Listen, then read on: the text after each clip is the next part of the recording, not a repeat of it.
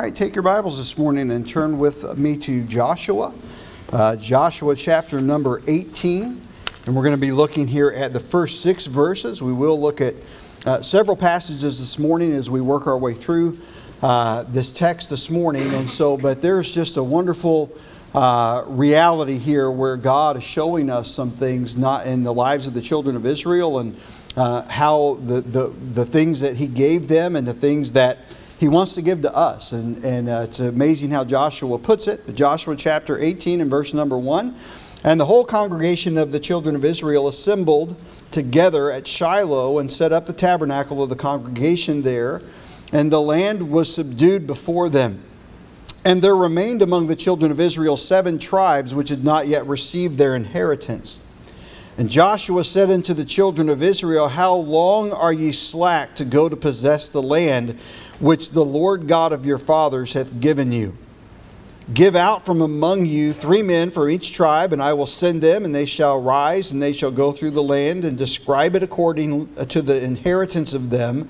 And they shall come again to me, and they shall divide it into seven parts and Judah shall abide in their coast on the south, and the house of Joseph shall abide in their coast on the north. And ye shall therefore describe the land into seven parts, and bring the description hither to me, that I may cast lots for you here before the Lord our God. And I want to focus really this morning on verse number three. And Joshua said unto the children of Israel, How long are ye slack to go to possess the land which the Lord God your of your fathers hath given you. And I want to speak on this thought possessing your inheritance. Now let's pray together. Father, thank you again for the time this morning. Thank you for your word and its power. Lord, may we not block it. May we not hinder your working and speaking to us. Uh, Lord, may you show us exactly what you have for each one here this morning. In Jesus' name and amen. Joshua's an amazing book, and, and it's, it's really interesting, and I like history anyway, and so I like seeing how uh, God has worked in their life. But it's a culmination. Uh, it's a culmination of all that God had been promising since Genesis.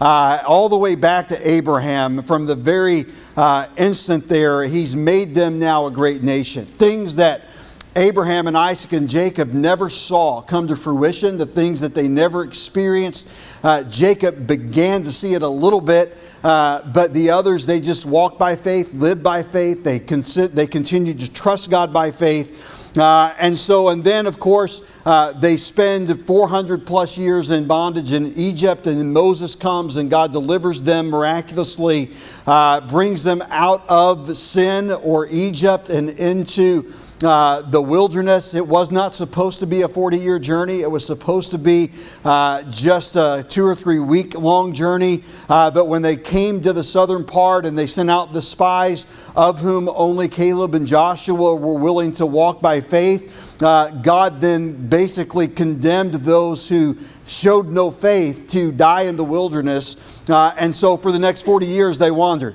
And for that 40 years, they showed uh, their stubbornness. They showed their own self will. They showed their own rebellious spirit and nature. And a new generation was brought up and to be until finally they come to the Jordan, and Moses is, uh, because of his sin and, is, and disobedience to the Lord, is allowed to see it from the distance. But then God brings him home, and Joshua is instituted as their leader. Uh, we know the miraculous crossing of the Jordan. We saw uh, in, in, the early chapters the miraculous conquering of Jericho, uh, the tragic defeat at Ai because of there being sin in the camp. Uh, and so all of this has been uh, unfolding, but that's a part of the process of God now delivering the promise. Uh, this is the land that flows with milk and honey, the land of plenty, the land of prosperity that I have promised you, uh, and it's inhabited. And it's inhabited by the Canaanites, a sinful people, a pagan people. Uh, and God allowed them to be there to keep the land up and from being overgrown. Uh, and now, time for judgment of their sin is upon them, and God's instrument of judgment, if you will, is the nation of Israel as He fulfills His promise to them. Uh, and so they've been fighting. Now, the book of Joshua in its entirety covers about 26 years. Uh, I really don't have a good handle on how much time of that 26 years has elapsed by chapter 18, but uh, a good portion of that time has elapsed. And when they came across the Jordan and into Jericho, uh, there were apparently some organized Canaanite armies that needed to be defeated, and at this point, those armies are believed to be largely defeated. The larger tribes are settled. The larger tribes have been given their inheritance. Of course, some of them wanted to stay on uh, the east of the Jordan, and that was granted them. But essentially, Manasseh, Ephraim, Judah, Gad, and Reuben have all received their inheritance. They, they, those five tribes know where they're going. Their people are settling there. They've, they've conquered the enemy that's there, uh, and they are able now to, uh, to begin the work of just settling into life and worship and serving God and uh, raising their families and, uh, and, their, and their crops and livestock and all of those types of things. But there are other tribes that are still not sure where they're going. They've been all together to this point. They've been fighting, they've been conquering, uh, and they needed the, the, the, large tribes to go out and to do the, uh, the work of conquering the majority of the armed forces against them.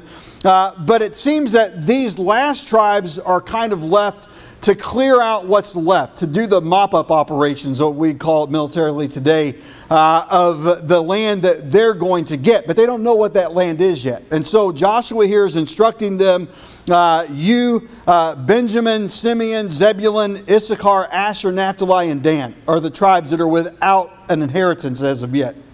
And so uh, he tells them, Go out, three from each tribe, give me the lay of the land, tell me what's there, uh, bring that information back to me. Now, their land was divided uh, in some semblance to their population of their tribe. The larger tribes got larger inheritance. It says that they cast lots. It doesn't necessarily, we don't know exactly how he did that, but it seems pretty obvious because of the, the larger land territory going to the larger tribes that uh, of the seven tribes they came back that uh, the, the land masses that were smaller, that lots would be cast amongst the smaller tribes for their inheritance, and the larger areas, uh, lots would be cast for the larger tribes for those, and they were given their parcels of land to go out and to inhabit. The problem is those lands are still inhabited by uh, people that have lived there for a long time, and they're enemies to God, and they're, they're to be destroyed by Israel as they claim their inheritance. And so they're sent out. The, the tabernacle is, is set up there, uh, and so it's there in Joshua's tribe, uh, and, and, and he's there and working, and, uh, and they're on their way out. But his attitude toward them is really what I want to focus on this morning because they've been fighting, and now they're kind of settled in here, but there's still all this that's left to be done. There's their land, their promise, their possession, what God has given them. And he's saying, listen, God has promised you this. Here is your allotment. God has given you this. What are you, what are you waiting on? Why are you still here? And you stop and you look, and he says, How long are you slack to go and possess the land which the Lord God of your fathers hath given you? And so we see Israel, they've been on the march for 17 chapters and they've been conquering their inheritance.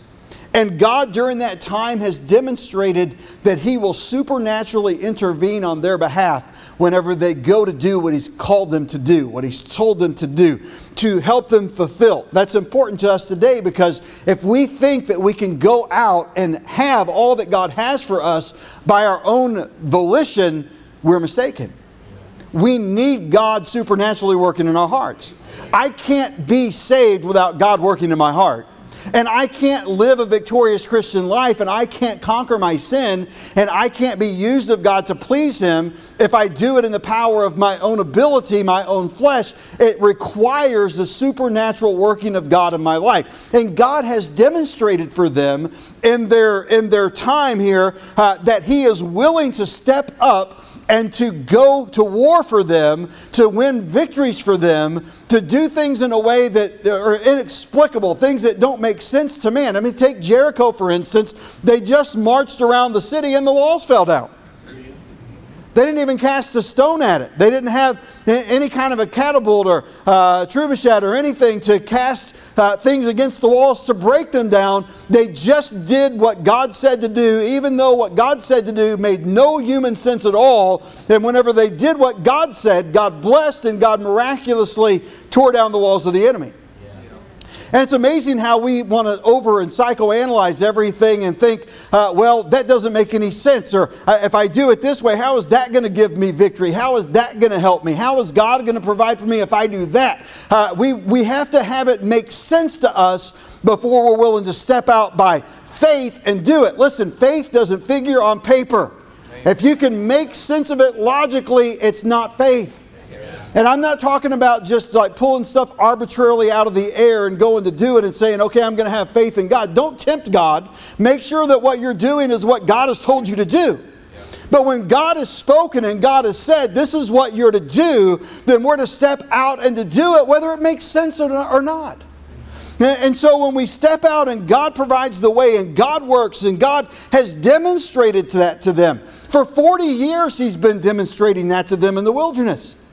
And those that are coming in, uh, those that are, uh, that are crossing over, with the exception of Joshua and Caleb, uh, are no older than 40, 39 or 40 years of age. They've all been born in the wilderness. They're all young. They're all uh, capable. They're all uh, physically able to go out and to do a lot on their own. But God's letting them know right off the bat if you think you can do this without me, you're in trouble. And so he demonstrates for them. And he comes to their aid. And they win a great victory. And then he also reveals to them what happens whenever sin enters the picture.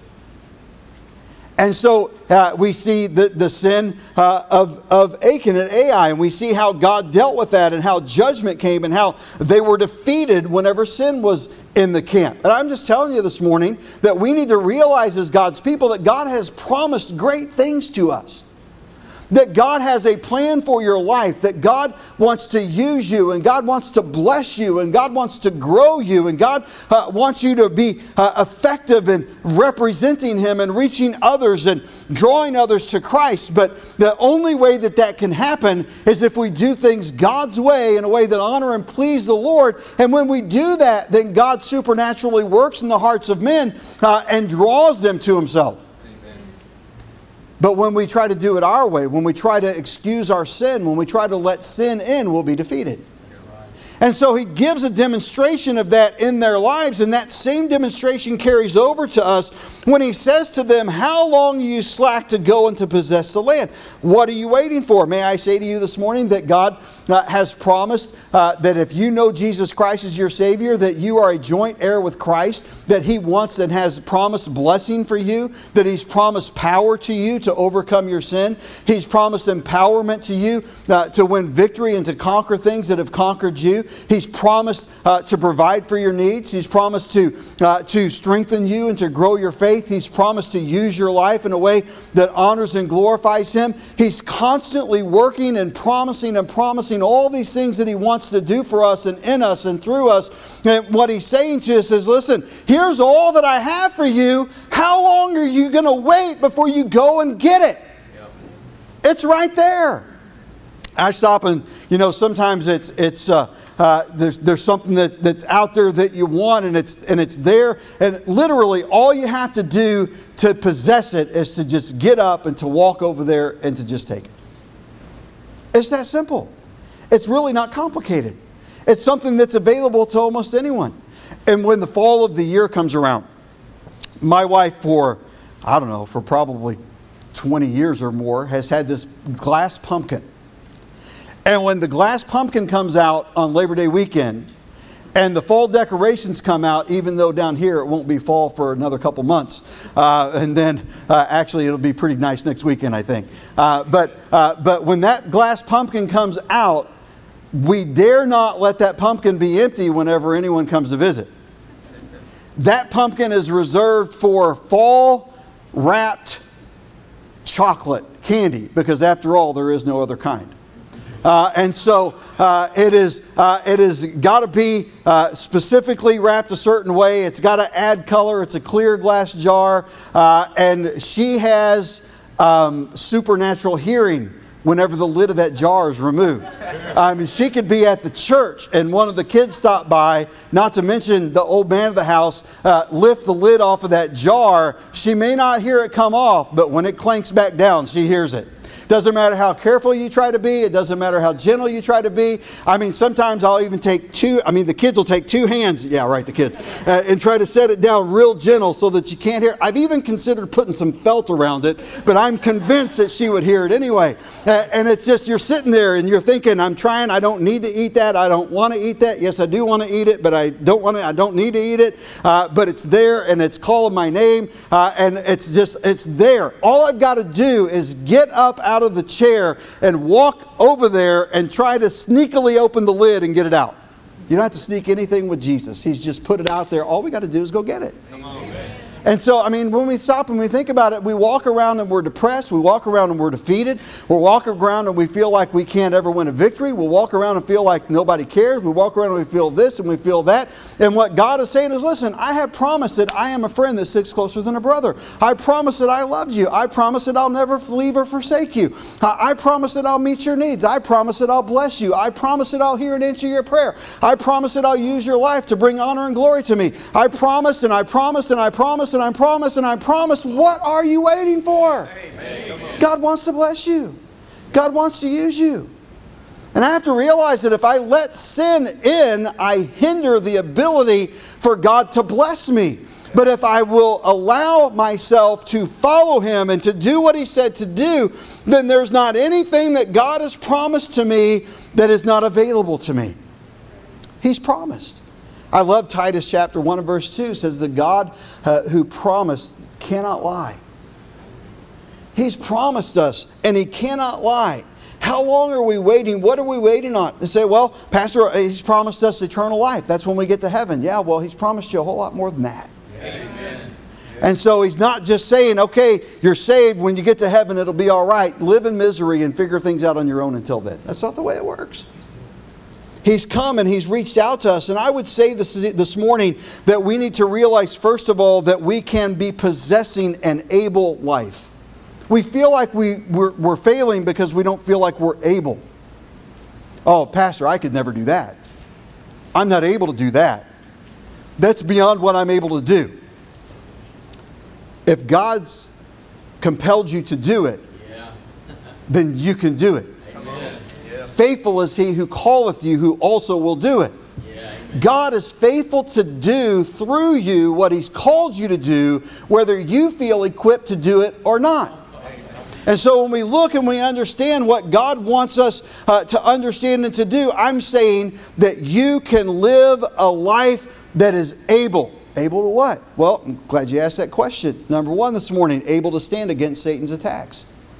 You feel attacked by the devil this morning? You feel attacked by the devil through the week? You feel like uh, the world is caving in around you, and no matter how hard you try uh, to overcome that addiction or to overcome that vice or to overcome that anger attitude or that, uh, that spirit of pride or to overcome uh, that spirit of bitterness, may I say to you that you, with the Lord, are able to overcome?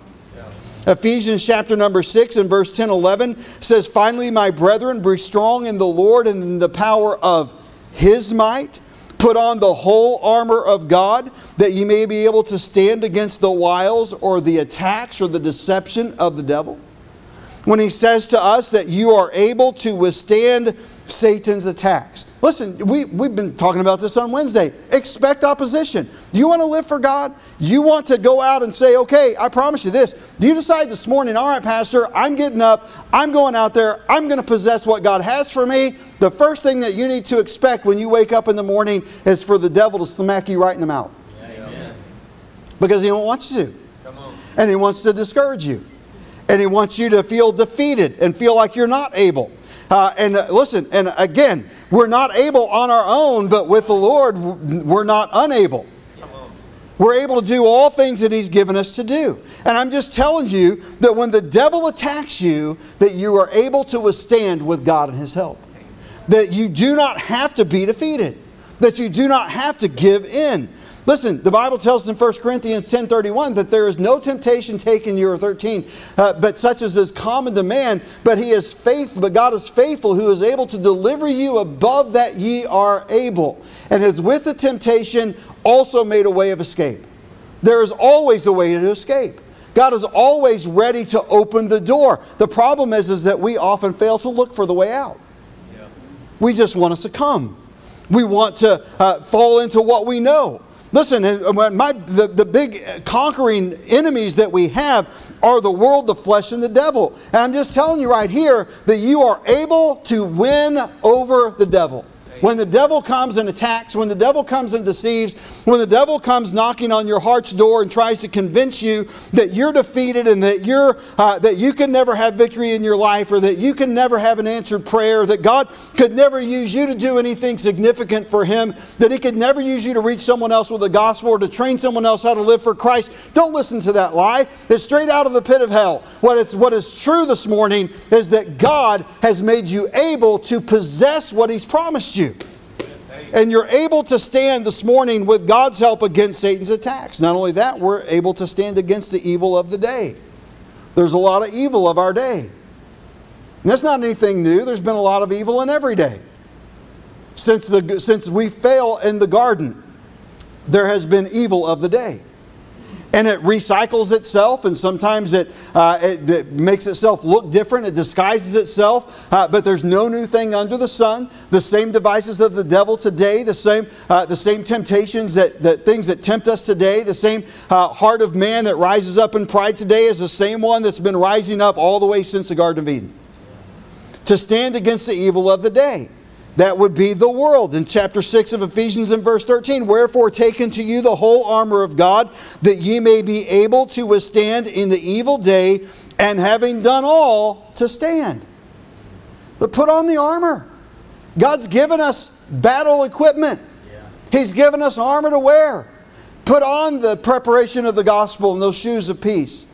Put on the helmet of salvation, the belt of truth, the breastplate of righteousness. Take your shield of faith and your sword of the Spirit and go to war for God. Amen. That's what he's telling Joshua, the children of Israel, to do. He's saying, listen, all these Canaanites are out here, all these people are out here, the Philistines are out there, the Amalekites are out they're all out there, and they're all on your land that I promise you, that I've given you, and if you want it, go get it. But they're big and they're scary and they're in the way. And God said, I don't care what's in the way and I don't care how big they are and I don't care how great you think they are. With me, they're nothing to you. Just go do what I told you to do. Put on your armor, go to war, and believe that I'm God. And we doubt whether God is God, whether God will do what He said that He could do and will do what He said He'll do. Pastor, the, the fiery darts are coming and, uh, and, uh, and, and the, the devil's attacking and my flesh is coming. And that's essentially when the fiery darts come in, they're after the flesh. And he tells us in uh, verse number 16, above all, taking the shield of faith, wherewith ye shall be able to quench all the fiery darts of the wicked. Not some, not a few, but all of them. Not one can get through. Love Warren Wiersbe's little book, What to Wear to the War, where he describes uh, what Paul likely was using as his envisionment as he wrote uh, the words of Ephesians and gave us that text when he talked about that Roman shield of and the shield of faith, and the Roman shield that was two feet wide and four feet tall and was beveled on the edges so that they could interlink them and form a solid, continuous, impenetrable wall. Uh, and they, they, when they made it, it was made out of, uh, out of wood, and then they would take cloth and, and, and fasten it down to that wood and then put a layer of leather over top of that. And before they went to battle, they'd soak it in water so that when the fiery arrows came and they put their shields up and the fiery arrows were caught, it didn't burn up their wooden shields, but the cloth that was saturated with water in between quenched them. Take that shield of faith that you may quench all the fiery darts of the enemy. By the way, uh, water is the word. The Word of God is, is symbolized to us in the Scripture by water. It is the Word of God that quenches the fiery darts of the enemy. And whenever we're attacked and when we feel overwhelmed, it's not for us to step back and to just be defeated. It is for us to realize that with the help of God and with the promise of God and with the Word of God, I can be victorious. Amen. That I can rise above everything that Satan throws at me. By the way, uh, Paul also told us in, uh, in the book of Romans in chapter number 8, uh, beginning there in, uh, in verses 35 through, through 37, uh, that we're, we don't have to live defeated lives. Uh, he tells us that we, who shall separate us from the love of Christ? Shall tribulation or distress or persecution or famine or nakedness or peril or sword? As it is written, For thy sake we are killed all the day long. We are accounted asleep for the sh- uh, sheep for the slaughter. Nay, In all these things, we are more than conquerors through him that loved us. For I am persuaded that neither death, nor life, nor angels, nor principalities, that would be demons, nor powers, nor things present, nor things to come, nor height, nor depth, nor any other creature shall be able to separate us from the love of God which is in Christ Jesus our Lord he looks at us and he says, Listen, uh, you, you're, you're here, Benjamin. Simeon, uh, what, are you, what are you still doing here? Hey, Zebulun, uh, your area is down uh, over here in Issachar. Uh, yours is just to this area. in Asher, uh, yours is a little bit up to the north. in Naphtali, yours is over there. And Dan, you've got to get down there. What are you waiting for? God promised it to you. It's your possession, it's your inheritance. God's made it available to you, and He'll help you. What are you still doing here? I wonder this morning how many of us are living defeated lives because we're just hanging around those that have received their possession, wondering and frustrated because we don't have ours. See, five of the tribes had received their inheritance. Five of the tribes were, uh, were living their dream. The tabernacle was set up and consecrated. God was worshiped, God was pleased. But he's saying this morning to them listen, you're able to possess what God has given. Secondly, this morning, consider that we're able not only to possess what God has promised, but we're able to have to possess an abundant life. Jesus said in John chapter 10 and verse 10 that I came to give you life, and I came to give it to you more abundantly. He looks at us and he says, I want you to have and to, an experience, to experience an abundant life. And listen, that begins when we understand that we have available to us an abundance of God's love. God loves you this morning. Listen, you may not always feel loved, but whether you feel loved or not, God loves you. For God so loved the world that he gave his only begotten Son that whosoever believeth on him should not perish but have everlasting life. But God commendeth his love or demonstrated his love toward us, and that while we were yet sinners, Christ died for us. He didn't wait for us to turn over a new leaf, to get cleaned up. He didn't wait for us uh, to decide that, uh, that, that we look like we were worthy of what he was offering. No, he went to Calvary's cross and he died for us when we were down stuck in the muck and the mire of our sin. Amen. And he said, Whether you accept me or not, your penalty is paid. Whether you'll accept, it's provided. There is nothing that God's love could provide more than what He's provided to us. Will we embrace that promise of God and possess God's love this morning? You can have the abundance of God's love flowing in your heart. But not only that, but you can have an abundance of God's grace. We have it. It's just a matter of not whether we'll, we'll tap into it and experience. In 1 Peter chapter 5 uh, and verses 10 and 11, uh, he says this, But the God of all grace, who hath called us unto his eternal glory by Christ Jesus, after that ye have suffered a while, make you perfect, establish, strengthen, settle you. It's not on me to grow. If I just feed on the word and trust in my God, He will grow me. Praise the Lord for brand new babies, but all brand new babies need to do is to be loved and to be fed. Cared for, cleaned, and if you love them and you feed them and you uh, provide for them, they just naturally grow. And how many of us as Christians can never naturally grow because we won't accept the love of God and we will not feed on the Word of God? But when I feed on His Word and when I embrace His love, I can have an abundance of His love, an abundance of His grace. And then when I fail and when I make a mess out of my life and I uh, do everything the wrong way, I can experience the abundance of God's forgiveness. Isaiah chapter number 55 in verses 6 through 8, he said, Seek ye the Lord while he may be found, call ye upon him while he is near. Let the wicked forsake his way, and the unrighteous man his thoughts, and let him return unto the Lord, and he will have mercy upon him and to our God, for he will abundantly pardon For my thoughts are not your thoughts, neither are your ways my ways, saith the Lord. Listen, I'm saying this morning that God looks down, and when man says, I wouldn't get over that, I wouldn't forgive that, that person deserves uh, all that's coming to him, God looks down and says, I will abundantly pardon. God looks down and says, Whatever you've done, however you've failed, whatever you've gotten sidetracked with, I will forgive. I'm telling you this morning that God is long suffering to usward, that God loves, that God cares, that God is working, that God will convict, that God will draw us back to Him, that He'll leave the 99 and go and find the one that's gone astray and love them back to Himself. Why? Because it's the abundance of His love and the abundance of His grace that brings us into the abundance abundance of his forgiveness. And I cannot fail so oft that if I'll repent of my sin and turn to God, that I will not find a father who loves me that says, All is forgiven and I'll restore you. The abundance of God's forgiveness.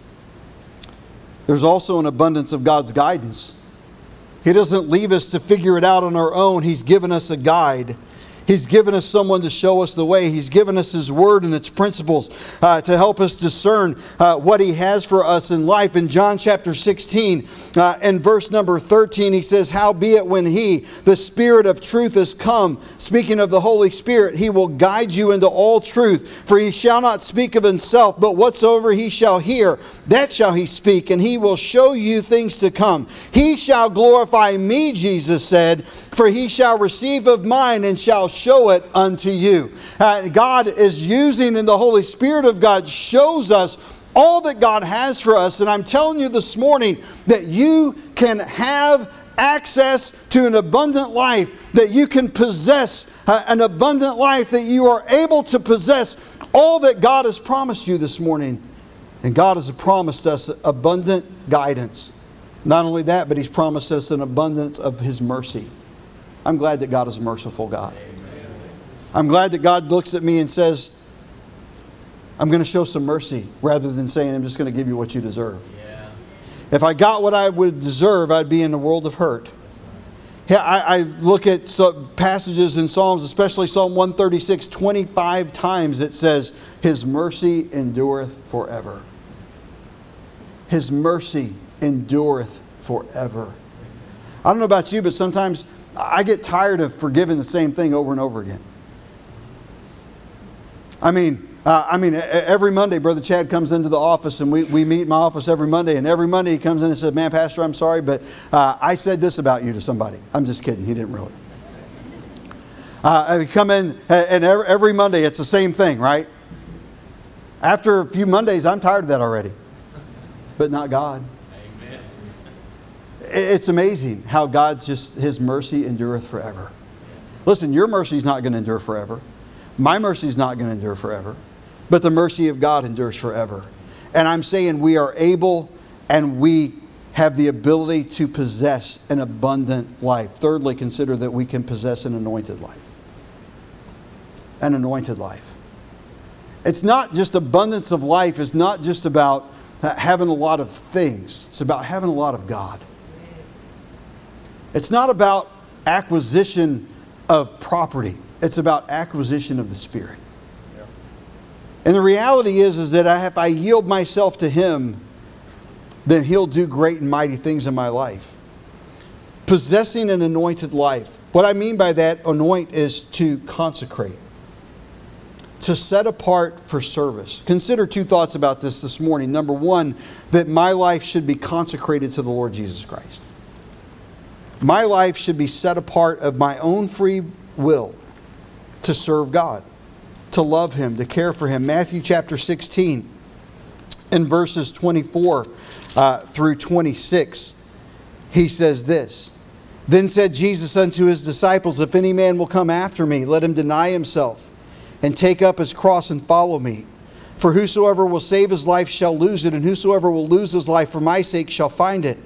For what is a man profit if he shall gain the whole world and lose his own soul? Or what shall a man give in exchange for his soul? Listen, am I going to consecrate my life to Christ or am I going to consecrate my life to me? Am I going to set my life apart for my own will, for my own wants, for my own ways, or am I going to yield myself to my Savior? a life consecrated to Jesus and a life consecrated to be different.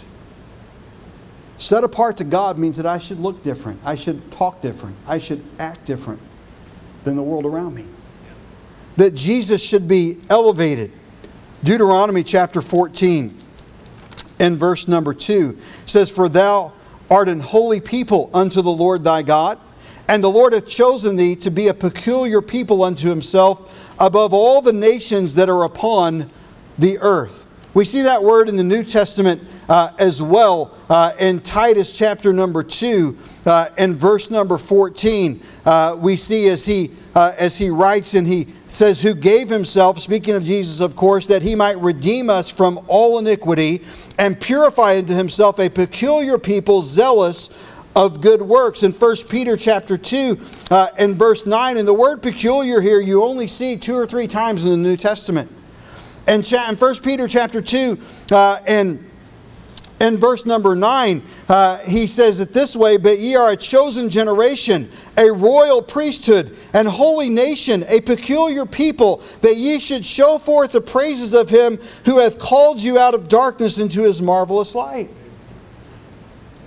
And we look at that word peculiar and we uh, really don't have a good understanding. We use it a lot, and the reality is, is that we all have an idea of what's peculiar. Uh, to some of you, I'm peculiar. To me, a lot of you are peculiar.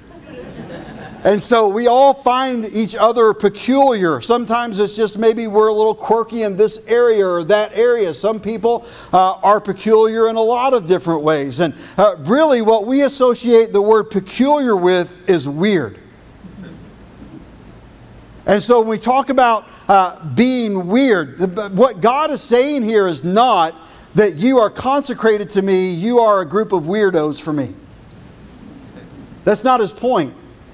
The word peculiar here in this particular passage in Deuteronomy in Hebrew and in both cases in Titus mean this possessed and valued by God. It means to shut up, and I don't mean like, hey, you're talking too much, shut up. I mean, I'm shutting it up as in putting it away in a safe because it's valuable to, valuable to me and it's consec- I'm consecrating it for my use when it's appropriate for me to take it out and to use it for my glory. God says, You are a valuable people to me. You are a consecrated people to me. You are a peculiar people to me. And by the way, when you're peculiar in the sense that you're sanctified to God and special to God, you ought to seem a little bit weird to the world. But weird because you have God's love and God's mercy and God's grace, not weird because you wear a big sign on your forehead that says, I'm a weirdo. Nowhere in the Bible does it say be a weirdo for Jesus. It says be consecrated to Jesus. It says love him. It says embrace the life that he's given to you. It's be victorious in him. A life that's consecrated to Jesus is a life that's consecrated to be different. I, sh- I have to understand that if I really expect God's power and God's blessing, that my life has to be different than the life of that lost person in the world. My values should be different.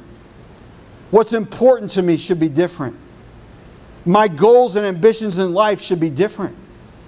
I should be defined by the character and the nature of God and His love for me and my love for Him, not my love for the things of this world.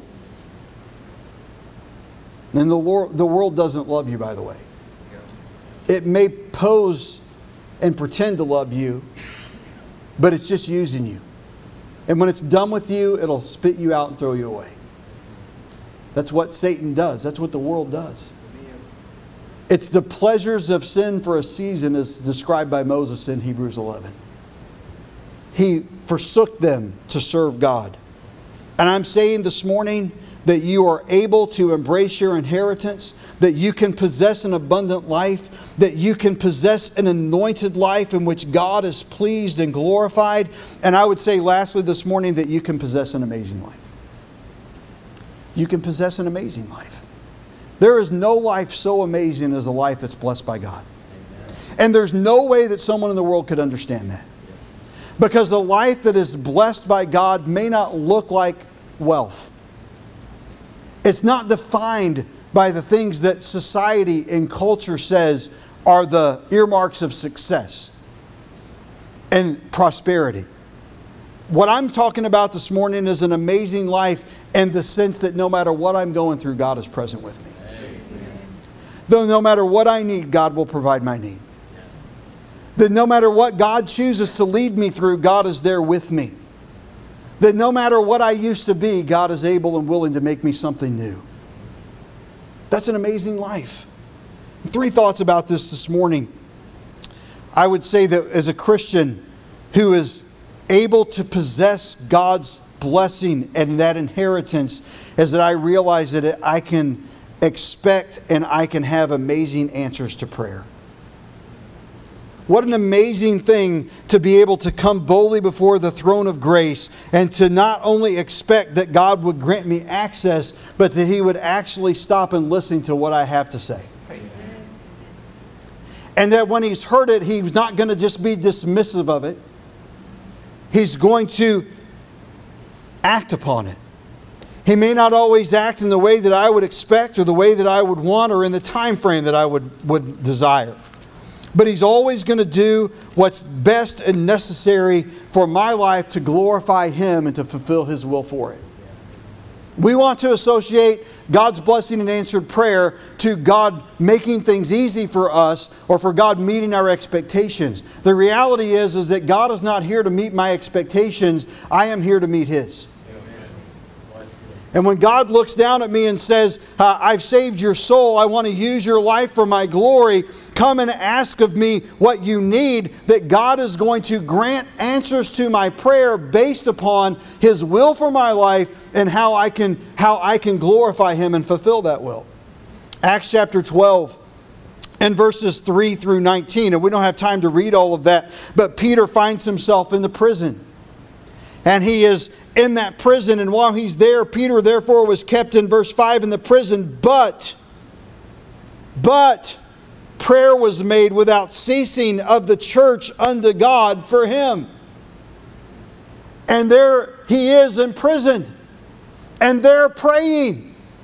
And it's really, if we had time to read it this morning, you would see there's a lot of humor to be found here because whenever the angel comes and sets Peter free, and Peter comes and they're all in the prayer meeting in the house, and Peter starts knocking on the door, and Rhoda comes out and looks out the window and sees it's Peter. She's so shocked that it's Peter, and she's so excited that God answered their prayer that she just closes the hatch on the door and goes and tells everybody, hey, Peter's outside. She don't even let him in.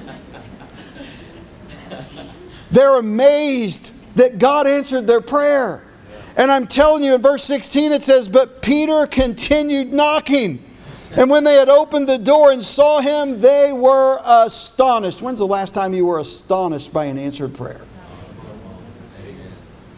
When's the last time that I came before God uh, realizing that God had given me as an inheritance the ability to, to possess what He's promised me, to possess an abundant life, to possess an anointed life, and to possess an amazing life in which prayer is heard and answered? God wants you to talk to Him. He is interested in your life, He wants to use your life to glorify Him. Will we possess the inheritance of amazing prayer?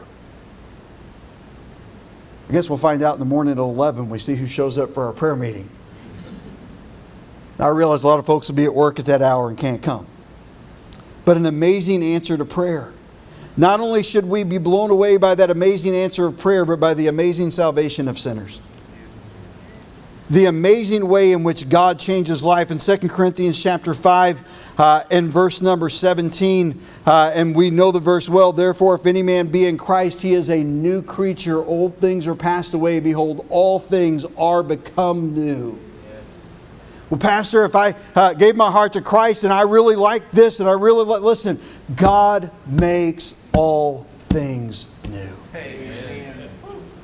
I'm not supposed to look like I looked before. I'm not supposed to think like I thought before. I'm not supposed to act like I acted before. And then we look at the salvation and that amazing salvation of sinners. And we don't have time to read the passage, but in Acts chapter 9, particularly in verses 3 through 6, the great persecutor and tormentor of the church of all people, Saul, who would become the Apostle Paul, who is in pursuit of destroying Christians and their families and seeing them imprisoned and executed to destroy the church of the living God. He is all in and believes he's serving God with all of his heart. He is zealous to destroy the things of God, uh, and he is out there wielding destruction. And I'm just saying this morning that if God can save a man like Saul and change him into a man like Paul, then God can fix you too. There's not anyone in your life, there's not anything in your life that if God could, sa- could save and God could sanctify and God could change the Apostle Paul from what he was to what he became, to where he was someone who was cutting off Christians' heads, uh, maybe not literally but figuratively, to someone whose head was taken from him literally by Nero, then God can change my life too. It's an amazing salvation of sinners. When's the last time you saw someone come to Christ that you never thought would ever come to Christ? Because you prayed for them. An amazing answer to prayer leads to the amazing salvation of sinners. And if we would pray and experience God in such a way, we might be amazed by the fact that there's a lot of church members that started getting saved. There are a lot of people that know how to go through the motions. There are a lot of people that have put their confidence in mumbling a prayer, but have never repented of their sin and received true forgiveness from Christ. And I'm saying this morning that the amazing salvation of sinners can be life changing, not only for the one who is saved, but for the ones who have witnessed God's work in such a magnificent way. And then we see that amazing transformation of life in Acts chapter number 2 in verses 36 through 41. Acts chapter 2, verse 36 through 41 as God is working. Therefore, let all the house of Israel know assuredly that God hath made that same Jesus whom ye have crucified both Lord and Christ. Now, when they heard this, they were pricked in their heart. And they said unto Peter and unto the rest of the apostles, Men and brethren, what shall we do? Then Peter said unto them, Repent and be baptized, every one of you, in the name of Jesus Christ, for the remissions of sins, and ye shall receive the gift of the Holy Ghost. For the promise is unto you, and, un- and to your children, and to all that are afar off, even as many as the Lord our God shall call. And with many other words did he testify and exhort, saying, Save yourselves from this untoward generation. Then they that gladly received his word were baptized, and the same day were added unto them about 3,000 thousand souls.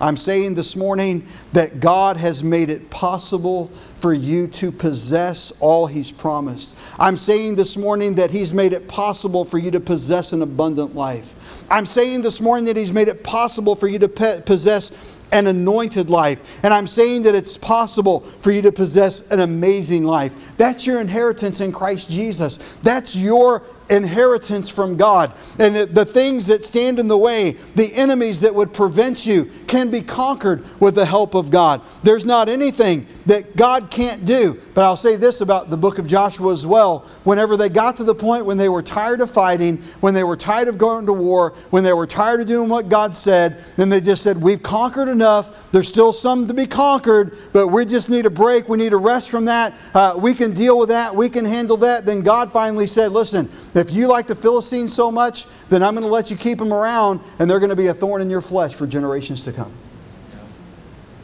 There's an opportunity whenever God speaks to the heart to win victory over even the little small petty sins in life. And if we'll seize the opportunity, we can have victory for a lifetime. But if we cling to Him for a while, we may struggle with Him for a lifetime. When the conviction of the Holy Spirit comes, when the power of God falls, act upon it. Don't cling to anything but Jesus. An abundant Christian life, my friends, this morning is waiting for you to possess it that amazing power, that amazing relationship. There are going to be battles that are going to have to be fought. There are going to be sins and enemy that have to be driven out, but victory has already been won. And I can choose to wander. I can choose to make friends with the enemy. I can choose uh, to, to uh, you know to cling to whatever I want to cling to. But the reality is is that God has given the victory. Have you experienced it this morning? Do you have in your life what God has promised you? And if you don't, what are you waiting for? What are you waiting on?